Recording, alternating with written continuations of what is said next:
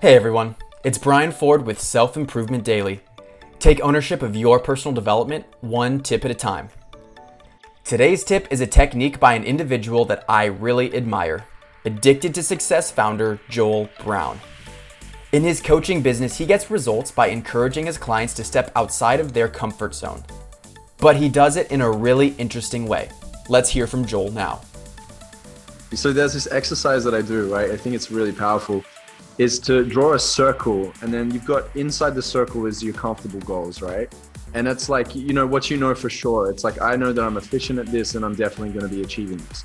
And then you have on the outer rim of the circle, you write out some goals called stretch goals.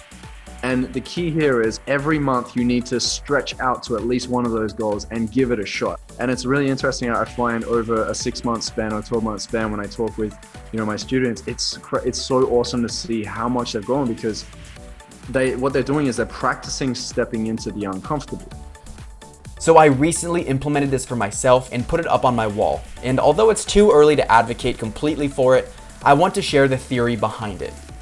First, it is very visual and a constant reminder of what you want to achieve, serving a familiar function as a vision board.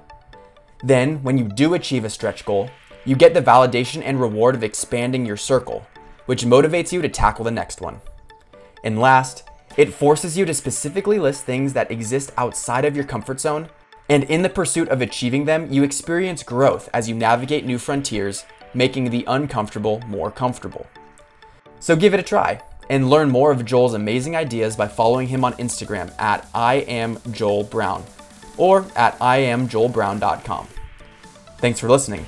I'll see you next time on Self Improvement Daily.